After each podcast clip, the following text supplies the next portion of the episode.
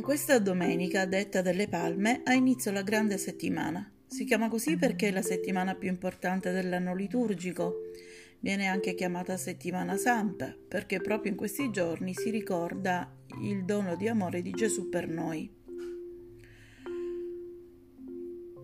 Nei giorni di giovedì, venerdì e sabato notte noi ripercorriamo tutta la storia dell'amore di Dio che si concretizza nel dono della vita di suo figlio.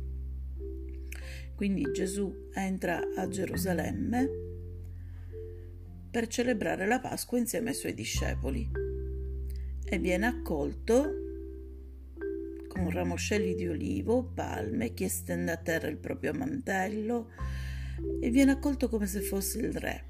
E questo suscita la gelosia del Sinedrio.